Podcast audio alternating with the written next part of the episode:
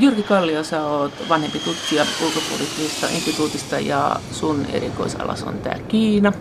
Sä muutama vuosi sitten väittelitkin tästä, eikö näin ollut?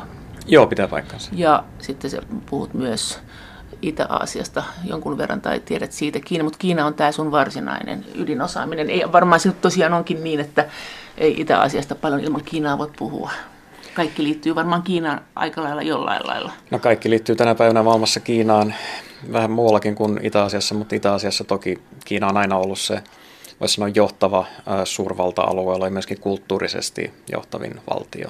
No mikä se on Kiinan ja Euroopan historia? Miten tämä on mennyt tämä kehitys? Kiinan ja Euroopan historiasta, niin ehkä olennaisinta on ymmärtää se, että virallinen Kiina käyttää hyväksi sitä, että useat Euroopan maat toimi Kiinassa siirtomaavaltoina.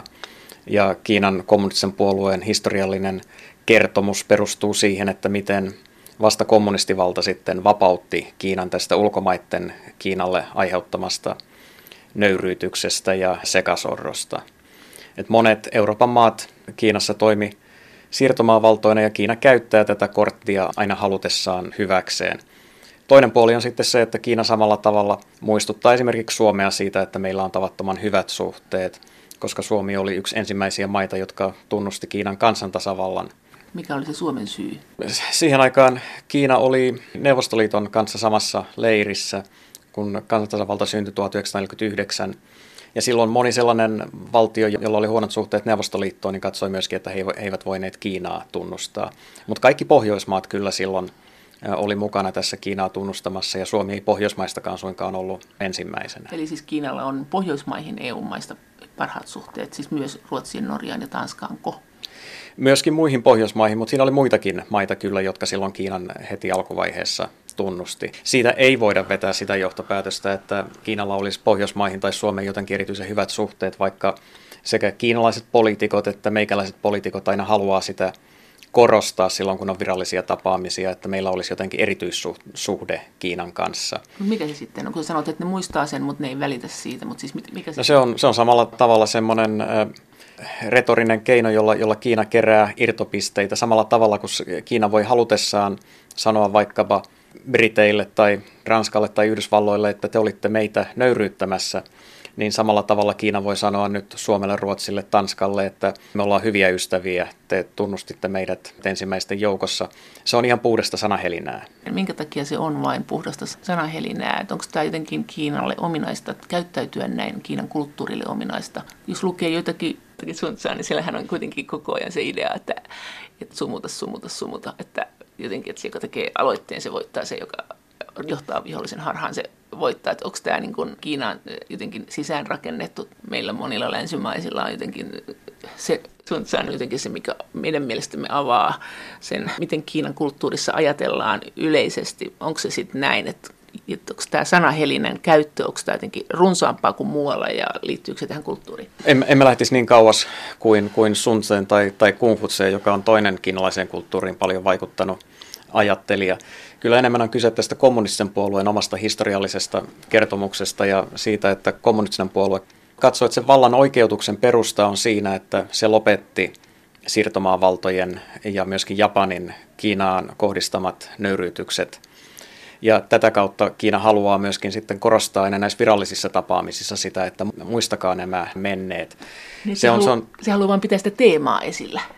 Kiina haluaa pitää sitä teemaa virallisesti esillä ja se kuuluu enemmänkin tähän kommunistisen puolueen omaan kuvaan enemmänkin kuin että siinä olisi kysynyt kauhean pitkälle menevistä kiinalaisista kulttuurisista tekijöistä. No onko sitten kuitenkin niin, että Kiinalla ja Saksalla on EUn ja Kiinan välillä niin parhaat suhteet? Kyllä se käytännössä pitää, pitää paikkansa. Kiinalle on tärkeimpiä EUssa nämä Euroopan unionin suuret maat, Saksa, Ranska ja Iso-Britannia. Ja nyt kun miten tämä Iso-Britannia ja Kiina, niin miten tästä tulee tapahtumaan? Tuleeko Kiina juurikaan edes huomaamaan, että se ei ole sitten EU-ssa, jos tämä Brexit toteutuu, vai onko se jotenkin keskeistä millään lailla? Tietysti kauppasopimukset, mutta... Kyllä siinä on paljon tekijöitä, jotka EUn kautta vaikuttaa Kiinan ja Iso-Britannian kahdenvälisiin suhteisiin. Että kyllä siinä muutoksia tietenkin tulee tapahtuma just näissä kauppasuhteissa ja muissa. Että Kiinallekin EUsta on hyötyä silloin, kun se helpottaa asioiden tekemistä, eli silloin kun Kiina on voinut laittaa kaikki EU-maat samaan nippuun ja käsitellä niitä samojen pelisääntöjen kautta esimerkiksi. Mutta toisaalta sitten taas Kiina on aina pelannut sitä peliä, että se on halunnut kohdella EU-jäsenmaita eri tavalla ja sillä tavalla omien intressiensä mukaan katsoa, että minkälaiset suhteet se haluaa pitää mihinkäkin valtioon. Ja sillä tavalla kun EU on ollut Kiinalle aina paljon vähemmän merkityksellinen kuin EUn jäsenvaltiot. Vai onko se taas tämä vanha suunta, tämä hajota liittoumat? No siitäkin EUn sisällä paljon on ollut keskustelua siitä, että pyrkiikö Kiina hajottamaan EUta. Mä en lähtisi menemään niin pitkälle menevää johtopäätöstä, vaan näkisin enemmänkin, että tilanne on se, että Kiina käyttää hyväkseen EUssa jo valmiiksi olevaa eri puraa ja tämmöistä kun yhtenäisyyden puutetta. Se palvelee Kiinan omia intressejä totta kai, kun Kiina voi silloin pelauttaa näitä EUn jäsenmaita toisiaan vastaan. Mutta eikö silloin, kun oli tämä talouskriisi Kreikan aikaankin, niin silloinhan sanottiin, että kiinalaiset sanottiin, että meille on paha juttu, jos nämä markkinat on ihan sekaisin. Totta kai Kiinalle Euroopan unioni on tärkeä kokonaisuutenakin. Ja Kiinassahan nyt Kiinan ulkopolitiikan suurin projekti tällä hetkellä on nämä niin sanotut silkkitie-hankkeet, josta Kiinassa käytetään nimitystä Belt and Road Initiative. Mikä sen merkitys nyt sitten tulee olemaan? Kiina on nyt jopa perustuslaissaan toteaa, että nämä silkkitie-hankkeet on nyt Kiinan ulkopolitiikan uusi kivijalka ja tärkein projekti. Ja siinä on, kun Kiinan pitkän tähtäyksen tavoite on se, että Euraasian mantereen kaksi isoa talousdynamo, Euroopan unioni ja Kiina, sitoutetaan tiukemmin toisiinsa. Se palvelee kummankin taloudellista kasvua. Ja sitten pienemmän mittakaavan äh, tavoite on se, että Kiina pyrkii sitouttamaan Keski-Aasian ja Kaakkois-Aasian tiiviimmin kiinalaisvetoiseen taloudelliseen integraatioon, jolloin kun Kiina tukee esimerkiksi infrastruktuurihankkeita Keski-Aasiassa tai Kaakkois-Aasiassa, tukee niiden taloudellista kehitystä, niin se on omiaan sitten lisäämään myöskin Kiinan oman talouskasvun edellytyksiä, kun nämä lähialueet, naapuruston markkinat kasvaa ja kehittyy. No miksi tämä silkkitie, niin kuinka vahvasti se on Kiinan hallinnoima? Onko Kiina se, joka miettii, että ketkä siellä Itä-Asiassa saa käyttää tätä silkkitietä? Pystyykö se vetämään sitä jotakin tullia, tai jos se rakentaa sen itse tai jotakin, niin onko tämä sille myös tämmöinen tulevaisuuden tämmöinen logistisen vallan väline? Ei suoraan voida mennä niin, niin pitkälle. Että tässä on kysymys tämmöisestä sateenvarjosta, jonka alla on iso liuta erilaisia lähinnä infrastruktuurihankkeita, satamia, rautateitä ja muuta logistiikkaa. Ja kyllähän ne on silloin ne rautatiet, kun ne kulkee tuolla muiden maiden alueilla, niin ne on niiden maiden omia, omia ja niiden suvereniteetin valvonnan piirissä. Ja tällä hetkellä itse asiassa Kiinan kannalta kaikkein tärkein kumppani tässä suhteessa on Venäjä, koska toistaiseksi näitä muita yhteyksiä, jotka kulkisivat jostakin muualta kuin Venäjän kautta, Venäjän ja Kasakstanin kautta Eurooppaan, niin niitä on varsin vähän. Eli tässä mielessä niin hyvät suhteet Venäjään on Kiinan kannalta erittäin tärkeät. Eli jos ajatellaan tätä kuviota EU, Venäjä, Kiina ja sitä on aina ajateltu, että milloin siellä syntyy joku konflikti ja sanotaan, että Putin pelkää sitä konfliktia tai että Venäjä pelkää sitä konfliktia, että, että se ei Kiinalle juurikaan tee semmoisia tekoja kuin mitä se tekee EU-hun päin, niin tämä sitoisi nämä maat yhteen. Tai sitten se voisi olla tuleva riidan lähde. Tällä hetkellä nämä Kiinan silkkitiehankkeet sitouttaa Venäjää ja Kiinaa lähemmin toisiinsa, koska kummallakin on yhteisiä intressejä siinä pelissä. Venäjän rautatiet saa tuloja siitä, että Kiinan aikaansaama liikenne lisääntyy siellä rautateillä. Mutta sitten toisaalta tässä on myöskin geopoliittinen kilpailu Keski-Aasiassa. Venäjä kokee nämä Keski-Aasian maat kuuluviksi omaan etupiiriinsä, ja Kiina on kuitenkin siellä tällä hetkellä taloudellisesti ja myöskin osittain poliittisesti se kaikkein vaikuttavin toimija faktisesti. Eli tämä on Venäjän kannalta ongelmallista. Mutta Venäjällä nyt toistaiseksi katsotaan, että kyllä se palvelee Venäjänkin intressejä, että Keski-Aasia kasvaa ja kukoistuu. No oletatko että sinne tulee joku konflikti ja miten se sitten EU on heijastuisi tai EUn alueelle? Joskus tässä. Ei siinä tällä hetkellä Kiinan ja Venäjän välillä ei, ei ole nähtävissä mitään syytä sen paremmin suureen konfliktiin kuin suureen liittolaisuuteenkaan. Kiinalla ja Venäjällä on tiettyjä yhteisiä intressejä, mutta sitten niillä on kuitenkin loppujen lopuksi varsin erilainen näkemys siitä, mihin suuntaan maailman pitäisi kehittyä. Eli vaikka Venäjä ja Kiina kumpikin antaa YKssa toisiaan tukevia lausuntoja ja vastustavat muiden maiden sisäisiin asioihin puuttumista, niin siitä huolimatta Kiinalle on tärkeää tämä globaali maailmanjärjestys ja sen jatkuminen vakaana, koska se edistää Kiinan talouskasvua. Venäjälle taas sillä ei ole juurikaan merkitystä, koska Venäjä on aivan toisella tavalla sitoutunut, tai siis toisaalta Venäjä ei ole juurikaan sitoutunut maailmankauppaan. Eli tässä suhteessa Kiinalla ja Venäjällä on varsin poikkeavat intressit. Kun silkkitietä eli näitä yhteen liittyneitä kauppareittejä kuljetaan Euroopasta Kiinaan päin, niin mihin saakka siitä pääsee? Loppuvatko kaikki silkkitien reitit Kiinaan? Vanhempi tutkija Jyrki Kallio. Sitä silkkitiehankkeita on myöskin tuonne Kaakkois-Aasian suuntaan, eli puhutaan rautatieyhteyksien perus, parantamisesta Singaporeen saakka. Japani on pelaaja kyllä tuolla Keski-Aasiassa. Japani pyrkii myöskin siellä kasvaville markkinoille. Mutta tämä tulee ottaa Japanin talouttakin tämä silkkitie. Kyllähän tämä auttaa koko aluetta ja, ja niin maailmantalouttakin. Että totta kai silloin, kun investoidaan ja rakennetaan infraa ja rakennetaan niin talouskasvulle edellytyksiä, niin totta kai sillä on globaalisti positiivisia vaikutuksia. Että siinä mielessä nämä silkkitiehankkeet palvelee meitäkin. Mitä sä luulet? Miten? Mitä viedään, mitä tuodaan? Kumpi voittaa, kumpi häviää? Kyllä siinä kaikki tietenkin voittaa ja kysymys ei ole niinkään paljon siitä, että kuka vie ja kuka tuo enää, enää nykypäivänä, vaan paljon on kyse investoinneista ja siitä, että miten tuottaa tänne investoinnin kohdemaahan hyötyä ja sitten taas investoijille hyötyä, koska eihän kukaan investoi ilman, että saisi siitä itselleenkin hyötyä. Ne, oli, ne on varsin monimutkaisia ne verkostot. Mutta ei ole kysymys missään nimessä siitä, että tässä nyt rakennetaan vain rautatietä, jota pitkin sitten kulkee molempiin suuntiin junia, vaan paljon tämmöisestä laajamittaisemmasta hankeverkostosta, jossa on kaikenlaisia infrastruktuurihankkeita muitakin kuin, kuin pelkästään tätä suoraan tätä rahtiliikennettä tukevia. Eli, eli se on rautatie, se on osin tiet, sitten se on meriliikenne, mutta ei sentään lentoliikenne. Lentoliikennettä siinä nyt ei toistaiseksi ole, ole mukana, mutta Kiina puhuu myöskin arktisesta silkkitiestä nykyään, eli tämä pohjoinen meritie – joka kiertää Venäjän pohjoispuolitsen, niin on Kiinan näkökulmasta myöskin osa tätä silkkitieverkostoa. Millaista talouskasvua he laskevat, että se aiheuttaisi heille? Minkälaisen koron he saavat näistä investoinneista? Sitä ei vielä tiedetä ja en tiedä, onko Kiinassakaan sitä pystytty vielä laskemaan, koska näiden silkkitiehankkeiden haasteellisin elementti on se, että, että se on tosiaan tämmöinen varsin löyhä sateenvarjo ja sen alla on kaikenlaisia hankkeita. Paljon hankkeita, jotka on alkanut jo kauan sitten, on nyt jälkikäteen nimetty Silkkitie-hankkeiksi. Hirveän paljon näistä hankkeista on vielä ihan periaatetasolla tai puitesopimusten tasolla, eli niitä ei ole lähdetty edes toteuttamaan. Eli mitä tämä kaikki sitten tulee ihan oikeasti konkreettisesti tarkoittamaan, niin sitä me ei kyllä nähdä varmaan vielä kun vasta joskus kymmenen vuoden päästä. Mutta silloin jo. No kyllähän kiinalaisella tahdilla niin näitä rakennetaan varsin rivakasti silloin, kun rakentamaan ryhdytään. Kuka tätä vastustaa?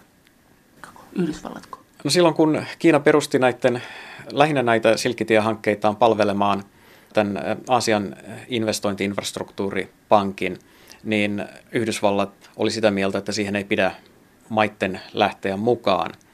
Mutta kyllä siinä on valtaosa eurooppalaisistakin maista Yhdysvaltain liittolaisistakin lähtenyt mukaan, koska kaikki on nähneet, että se on kuitenkin meitä hyödyttävä asia. Yhdysvallat katsoi sitä poliittisena kysymyksenä ja näki, että tämä on Kiinan vaikutusvallan kasvattamiseksi luotu hanke, mitä se totta kai osittain onkin, mutta täällä Euroopassa ainakin niin sitä katsottiin enemmän sitten taloudelliselta kannalta. Mitä sitä on laskettu, että mitä, mikä se poliittinen vaikutus siinä olisi ja yleensäkin tällä Kiinan voimistumisella, jos Kiinan vaikutusvalta EU-alueella kasvaa, niin miten se muuttaa näitä jännitteitä tässä Lähi-idässä ja meidän suhde, suhde Venäjään ja meidän suhde Afrikkaan – No, Euroopan unionin sisällä on jo ollut nähtävissä se, että esimerkiksi Kreikka, jossa Kiina on nyt kun suuri omistaja Pireuksen satamassa ja jossa muutenkin kun kiinalaista rahaa on paljon, tämä Kreikka on tämän Kiinan silkkitien yksi näistä päätepisteistä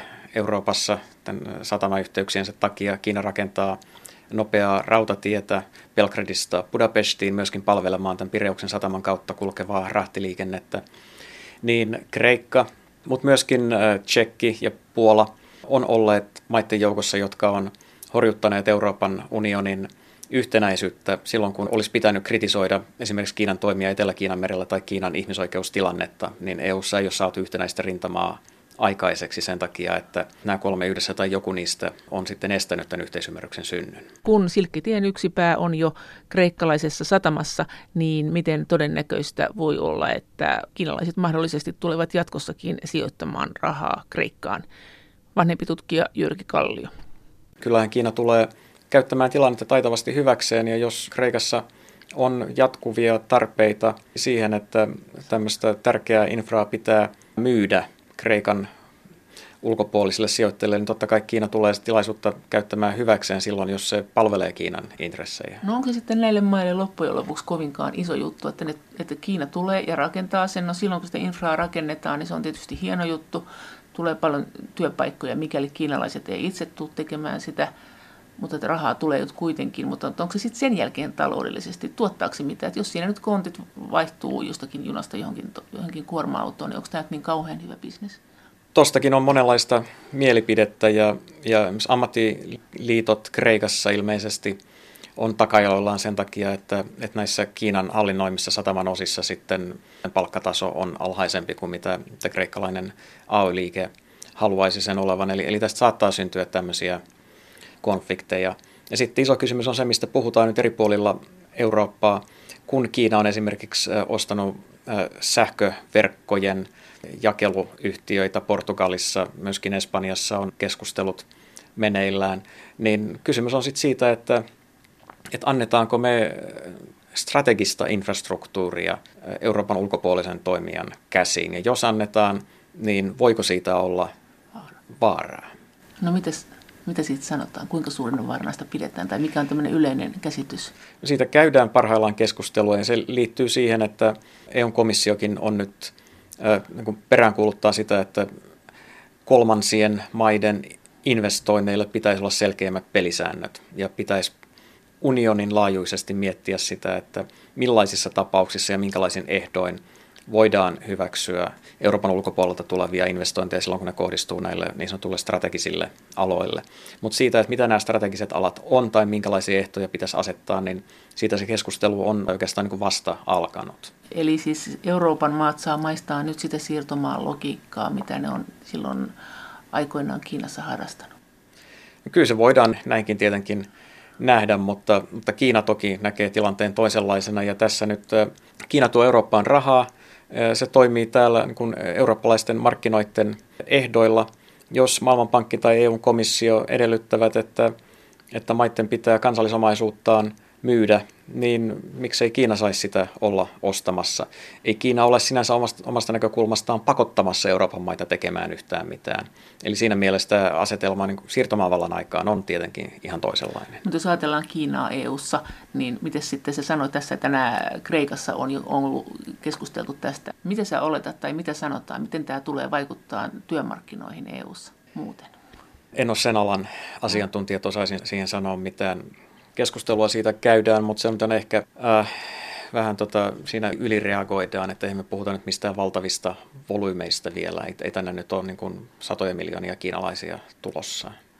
Miten se vaikuttaa tähän, mitä siitä sanotaan tähän meidän talouteen, siis tähän talouden rakenteisiin, että kun Kiina oli kaukana, niin äh, siinä oli kuitenkin tämä viive, jos sinne vietiin tavaraa tai tuotiin tavaraa, tai sitten sinne piti mennä valvomaan, että onko tämä tavara nyt semmoista kuin me on haluttu. Mutta nyt sitten, kun tämä tavallaan tämä välimatka lyhenee tämän silkkitien takia, niin miten niihin talouden rakenteisiin, mitä vaikutuksia siellä on niin kuin Kiinan ja EUn päässä?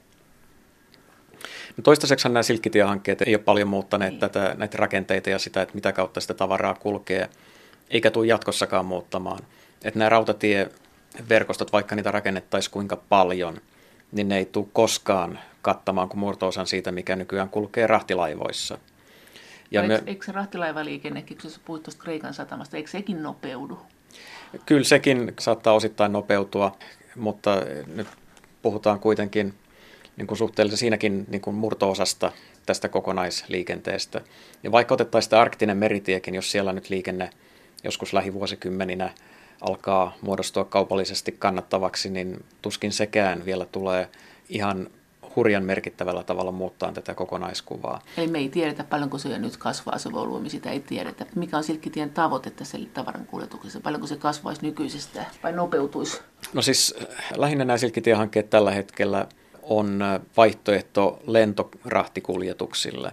Eli ei. paljon halvempi tapa kuljettaa semmoista tavaraa, joka ei ole aivan yhtä kiireellistä kuin mitä lentorahti tarvitsee, mutta kuitenkin tavaraa, jota mieluummin kuljetetaan nopeammin kuin se, että ei sen tarvitse olla paria kuukautta kontissa laivoissa. Eli se tulee tässä vaikuttaa tässä EUn ja Kiinan suhteessa niin tähän esimerkiksi postimyyntiin, että jos sä osat postimyynnistä jonkun esineen, niin sen nyt ei tietysti ehkä tarvitse lentää sieltä, mutta joku jotakin esinettä saattaa ihan suosiolla ottaa pari viikkoa. Tämä on yksi vaihtoehto ja kyllähän nytkin, nyt kun puhuttiin tästä, että Kouvalasta kulkee junia myöskin Kiinaan nykyään, kun suoraan Onhan niitä kulkenut Joo. toki aikaisemminkin, mutta nyt tämäkin yhteys on markkinoitu tämmöisenä silkkitie-yhteytenä, niin kyllä siellä kulkee kumpaankin suuntaan monenlaista tavaraa ja junat on kuulemma, ainakin silloin kun uutisoitiin tästä Kouvala-yhteyden avaamisesta joku aika sitten, niin Suomen päästä annettiin ymmärtää, että junat on kumpaankin suuntaan täysin, että kyllä, sillä, kyllä ne niin kuin löytää käyttäjänsä, mutta ei se varsinaisesti tähän kokonaisvolyymiin, niin ei, ei se tule varmasti koskaan olemaan mikään ratkaisevan suuri. Eli laivat on edelleen se juttu? Kyllä laivat on edelleen tärkeä juttu. No, miten Kiinasta menee ja mitä tulee EU? Mitä tavaraa? Miten se niin luokitellaan raasti? Kyllähän tilanne vaihtelee varmaan kun maittain kovasti. Ja Suomen osalta tilanne on vähän huolestuttava, että, että meistä on tullut raaka-aineiden viejä ja tuodaan sitten mieluummin, mieluummin sitten sitä Kiinassa valmistettua korkeamman teknologian tavaraa sitten tänne. Mutta että kokonaiskuva tietenkin on sellainen, että vaikka tuotanto on Kiinastakin siirtymässä nyt muualle, Vietnamiin, Kaakkois-Aasiaan, Afrikan maihin, kun Kiinassakin työvoimakustannukset kasvaa, niin sitä huolimatta Kiinassa on paljon eurooppalaisia yrityksiä, jotka tuottaa siellä eurooppalaisille markkinoille tavaraa. Eli siinä mielessä se, että vaikka sanotaan, että sieltä tulee korkean teknologian tavaraa tänne, niin se on tavallaan niin kuin eurooppalaisten omia tuotteita, jotka on Kiinassa Mut tuotettu. Siis, eikö siellä kuitenkin semmoinen, että jos sinne investoi, niin siellä pitää niin kuin valtiolle Kiinassa kertoa jotakin teknologiasalaisuuksiansa? Eikö se ole näin, että Kiina vaatii sen, että Kiina ta- tavallaan koko ajan kerryttää sitä teknologiaosaamistansa? Joo, silloin kun äh, Kiinan taloutta lähdettiin avaamaan ja näitä yhteisyrityksiä sallimaan, niin siinä on koko ajan tässä pelissä ollut mukana se, että Kiina on edellyttänyt, että näihin kauppoihin täytyy sisältyä jonkinlainen teknologian siirto. Eli se, että jollakin aikavälillä sitten tätä tekniikkaa sitten myöskin annetaan kiinalaisten käyttöön. Mutta että tässä tietenkin peli on sellaista, että sitten teknologia ja tekniikka koko ajan kehittyy, niin tärkeintä on, että ulkomaiset valmistajat pysyvät koko ajan askeleen edellä, että heillä on aina antaa sitä vähän vanhempaa teknologiaa Kiinalle. Ja sä luulet, että tämä peli onnistuu jatkossakin? No, kuinka kauan se voi jatkua tällaisena tämä tilanne, niin se on iso kysymys, mutta kyllä Kiinassa myönnetään, että se missä Kiina on selvästi esimerkiksi Eurooppaan jäljessä on innovointikyky. Eli Kiinassa ei ole semmoisia isoja merkittäviä omia brändejä vielä kovinkaan monta, jotka pystyy kilpailemaan eurooppalaisten tai yhdysvaltalaisten yritysten kanssa. Eli siellä on hirveän paljon tuotantoa, joka ei ole tässä niin kuin kehityksen kirkkaimmassa kärjessä. Ja johtuu mistä? No sitä Kiinassa ihmetellään, että miksi Kiinan innovointikyky on huono.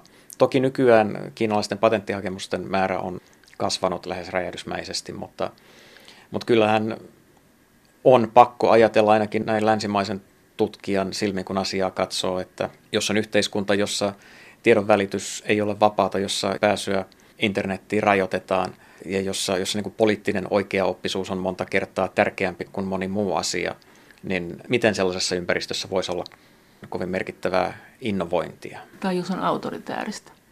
Autoritäärisuus on toinen, joka myöskin siinä vaikuttaa. Et silloin kun meillä on yrityskulttuuri tai ylipäätään koko valtakunnan kulttuuri, jossa puolue on aina siellä johtoasemassa ja aina on joku puoluepomo, jonka, jonka kautta täytyy asiat hyväksyttää, niin ei se tietenkään ole sellainen, että se olisi omiaan mahdollistamaan tämmöisen nopean ja joustavan liikkumisen, mitä esimerkiksi nämä innovoinnissa kaikkein menestyksekkäimmät yhtiöt sekä Euroopassa että Amerikassa, mistä ne juuri tunnetaan. Nehän tunnetaan tästä joustavuudesta ja nopeudesta. Mutta siis entä se autoritäärisyys yleensä siinä kulttuurissa? Että jos on hirveän autoritääristä, että jos ympäristö on semmoinen, että pitää niin se koko luovuutensa valjastaa siihen, että olisi samaa mieltä kuin esimiehet, niin Eihän se hirveän luovaa. Onko se semmoista? Kiinasta saa helposti semmoisen kuvan.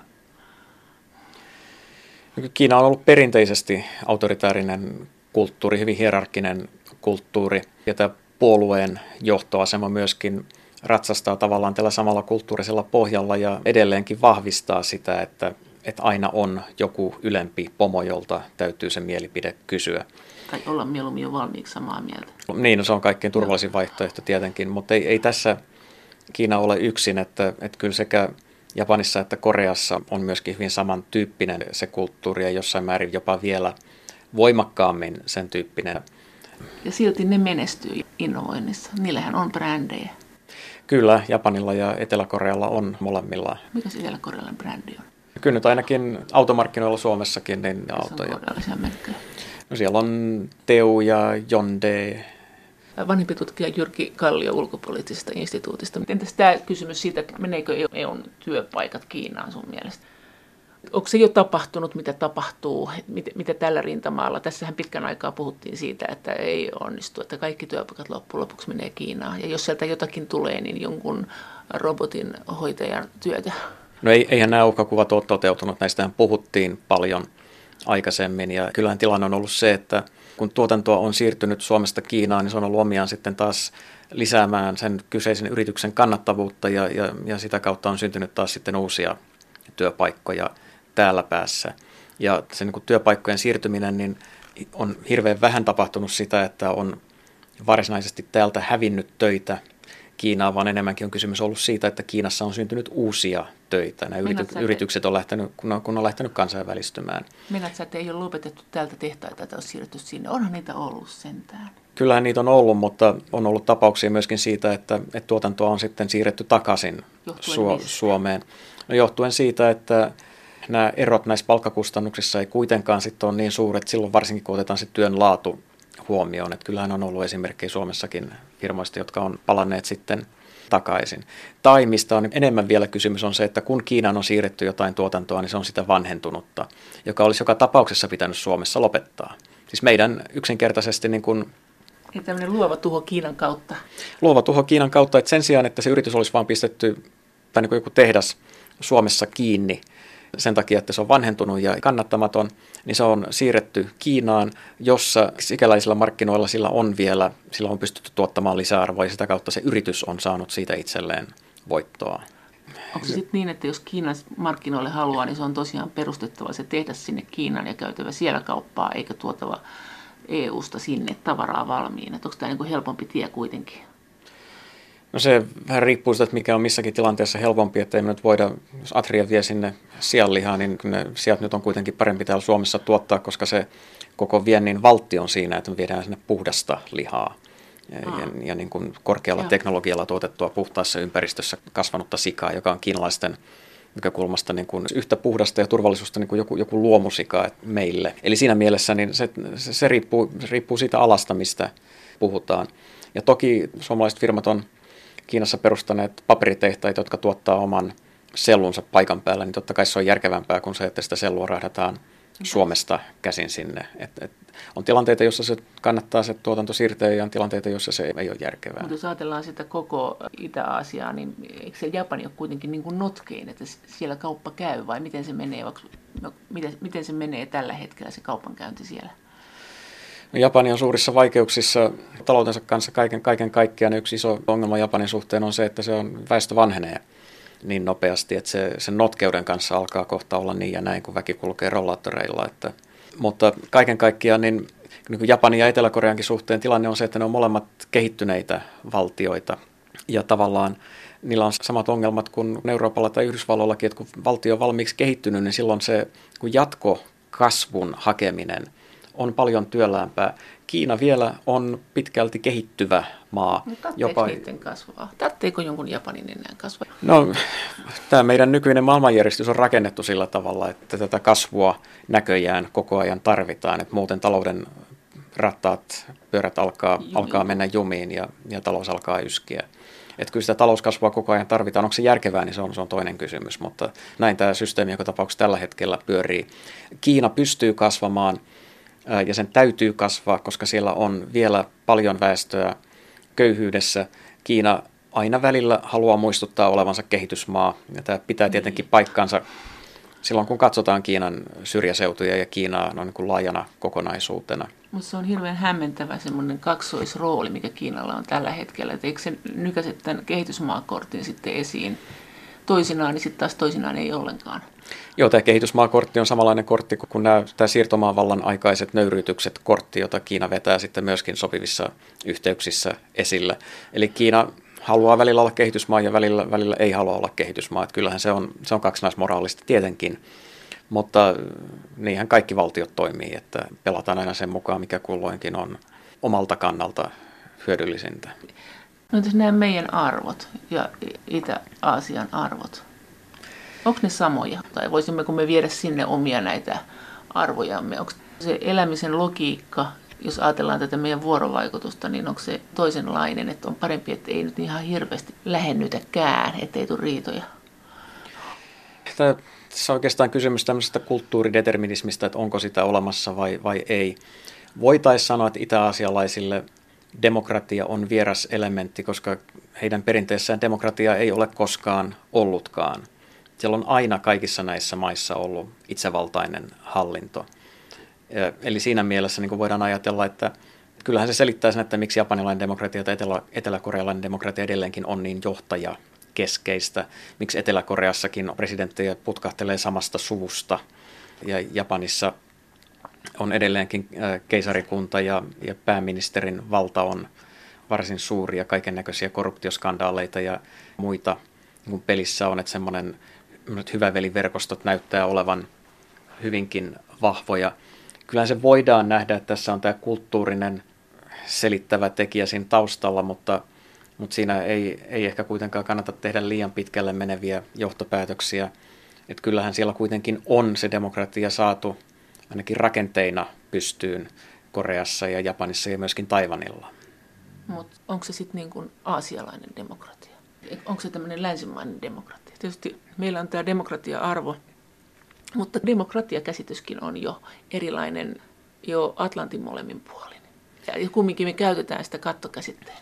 Joo, me käytetään sitä kattokäsitteenä ja siinä, kun sitä voidaan monella tavalla sitten, sitten arvioida, että, että monta kertaa esimerkiksi kiinalaiset kritisoi demokratiaa niin kuin pelkästään siitä näkökulmasta, että, että, että se, siinä on kysymys vaaleista ja, ja siitä, että vaaleissa saattaa nousta valtaan puolue tai johtaja, joka edustaakin ihan kummallisia arvoja, koska yksinkertaisesti niin kuin pienelläkin enemmistöllä saattaa päästä valtaan. Eikö Kiinassa se ole kuitenkin niin, että ei siellä nyt sillä kun meillä Euroopassa niin päästä tuosta vaan ehdokkaaksi valtaan, että eikö siellä ole pitkät seulat siihen, että olet siinä puolueessa ja parhaat valitaan ja että voiko siellä olla mitään kummallista? Onko siellä niin kuin kummallisia ehdokkaita vai onko ne kuinka klooneja? Euroopassa ja Yhdysvalloissa on näitä Kiinan hyödyllisiä hölmöjä. En nyt lähde mainitsemaan nimeltä ketään, mutta, mutta esimerkiksi akateemisia henkilöitä ja poliitikkoja, jotka suuresti ylistävät Kiinan poliittista järjestelmää juuri siitä, että se on kuulemma aidosti meritokratia, eli että siellä valtaan pääsevät vain kaikkein lahjakkaimmat henkilöt. Ja heidän käsityksensä, tai heidän kummallinen käsityksensä perustuu siihen, että kommunistisessa puolueessa tämä virkatie, joka ihmisten pitää käydä niin kuin noustakseen asemassa korkeammalle, niin se on, se on pitkä ja moniportainen ja ei siitä pääse läpi, jos ei osoita niin kuin eri tahoilla ja eri aloilla riittävää menestystä ja, ja, ja, ja oikeaa ja, aatetta. Ja, oikeaa aatetta ja, ja asioiden osaamista. Et toki tältä kannalta, ja sitten niin tähän samaan, samaan myyttiin liittyy sit se, että, että tämä järjestelmähän tuottaa tuloksia.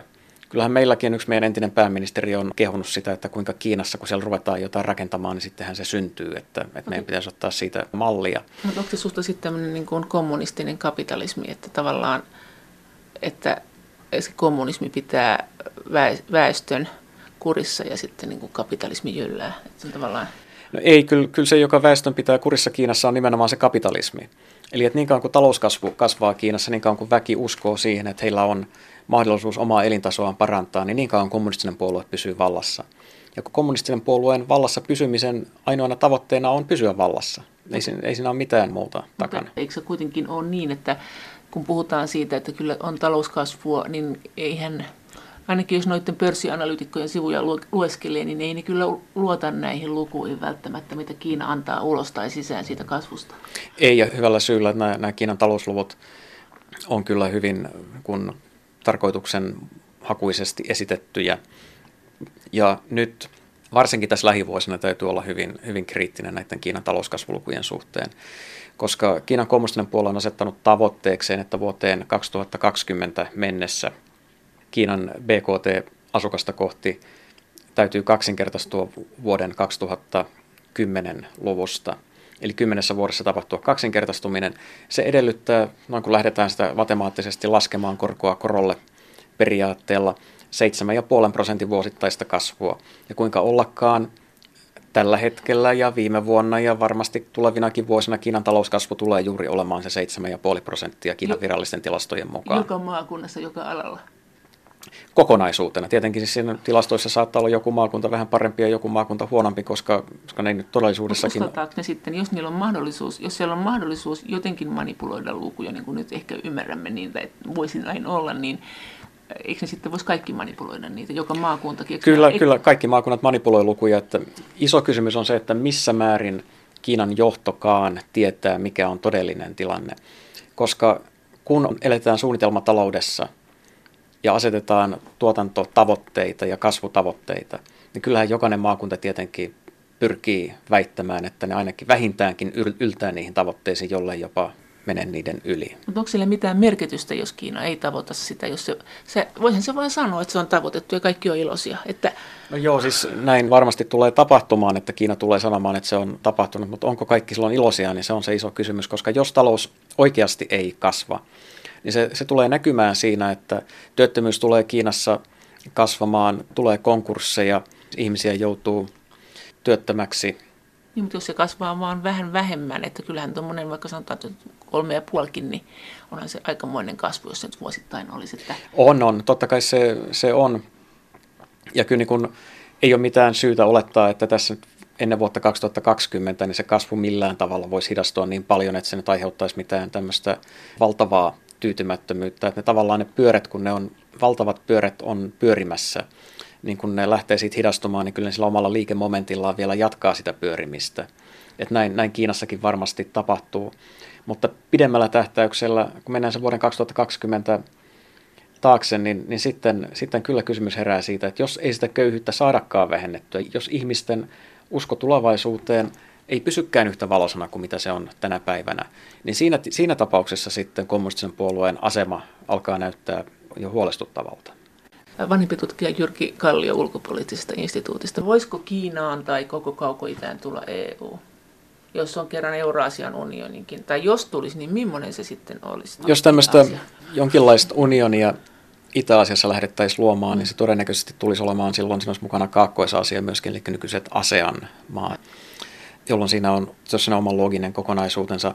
Kiina, Japani, Koreat, niitä on vain neljä. Että se on vielä Eikö niin kuin Mongolia kuulu tuohon? Niin no, Mongolia joo, joo tietenkin. Mutta ongelmana tietenkin tässä nyt on se, että ensinnäkin Itä-Asiassa ei olla pystytty käymään läpi tätä toisen maailmansodan historiaa, eli siitä ei olla päästy yli. Sehän oli se edellytys ja osittain myöskin syy siihen, että Euroopan unioni lähti Syntymään, kehittymään. Että haluttiin tietoisesti jättää toinen maailmansota taakse. Sitä ei ole vielä Itä-Asiassa tapahtunut, ja ennen kuin se tapahtuu, niin on mahdotonta nähdä, että siellä tämmöinen minkään näköinen syvempi poliittinen integraatio olisi mahdollista. Ja sitten toinen syy, joka tekee tämmöisen integraation hyvin vaikeaksi, on se, että Kiina on yksinkertaisesti niin massiivinen niin. pelaaja siinä. Se on jatkuvasti olisi sitten se, jonka ehdoilla asioita tehtäisiin niin kuin väistämättä ihan pelkästään sen Kiinan taloudellisen plus, painoarvon vuoksi. Että plus Kiina ja Japani, plus Etelä- ja Pohjois-Korea, plus Pohjois-Korea ja ihan mikä vaan.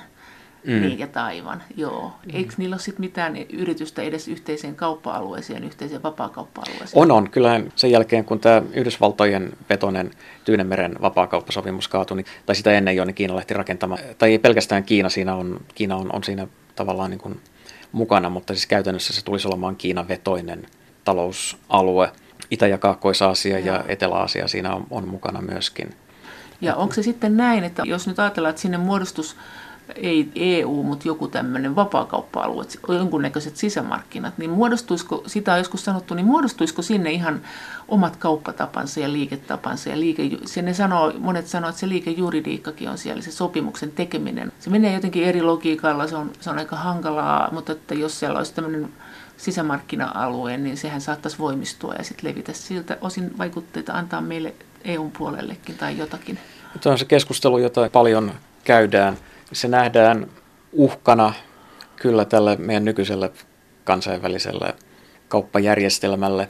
Nimenomaan se, että jos näiden VTOn sääntöihin perustuvien järjestelyjen tilalle synnytetään sitten sellaisia vapaakauppajärjestelyjä, joissa ei pidetä kiinni näistä samoista periaatteista, niin se on, omiaan sitten vesittämään näitä VTO-periaatteita sitten laajemmaltikin. Ja esimerkiksi pidetään yhtenä syynä tämän Yhdysvallat vetoisen Tyynemeren vapaakauppajärjestelyn kaatumiseen, niin pidetään sitä, että Kiina halusi, että heillä pitää olla sananvaltaa siihen, että minkälaisten pelisääntöjen varaan sitä sopimusta rakennetaan. Kiina on paljon vähemmän valmis ottamaan mukaan näihin pelisääntöihin sellaisia asioita, jotka niin sanotulle länsimaille on tärkeitä, jotka liittyy sitten erilaisiin ympäristönormeihin tai ylipäätään siihen, että meillä on samanlaiset normit eli eri, eri puolilla työntekijöiden oikeuksien suojelemiseen ja niin edelleen. Kiina on kyllä omaksunut sellaisia asioita, ja niin yllättäviäkin Joo. asioita välillä, jotka sitten ilmeisesti Kiinassa koetaan, että siitä on myöskin Kiinalle. Kaupassahan siitä on hyötyä. Kaupassa siitä on hyötyä ja, ja myöskin kun Kiina kyllä, kyllä siellä otetaan ympäristöasiat ihan vakavasti. Mutta ongelma on tietenkin se, että samaan aikaan Kiinan taloudenkin pitää kasvaa ja ympäristön suojelulliset haasteet, ilmastonmuutokseen liittyvät haasteet ja sitten talouskasvun haasteet, niin niiden asettaminen tasapainoon on totta kai vaikea mutta entäs nämä yleensä nämä normit, ympäristönormit ja muut tässä kaupankäynnissä? Ja sitten kun Kiinassa on kuitenkin ollut niitä ruokaskandaaleita ja koko tietysti Itä-Aasia on semmoinen, että siellä ei ole samoja normeja kuin mitä meillä on niin kuin tuotteiden suhteen. Miten sä luulet, mitä tässä käy? Kumpi joutuu nöyrtymään? Eurooppa vai Itä-Aasia? Jos tulee silkkitie ja kauppa lisääntyy. Joudutaanko me löystämään, joudutaanko me ottaa jotakin antibioottihunajaa siellä, että no, hän oli antibiootteja. No, eurooppalaisena kuluttajana täytyy toivoa, että me ei anneta periksi. Vaikutetaanko Mutta, me sitä kautta sinne niiden tuotteisiin? Kyllä me vaikutetaan ja kyllä niin kuin se, se on tärkein elementti siinä, että, että miksi olisi hyvä, että näitä vapaakauppasopimuksia ja muita niin tehdään yhteisten periaatteiden mukaan, eikä sillä tavalla, että eri alueet sooloilee sitten omien sääntöjensä mukaan.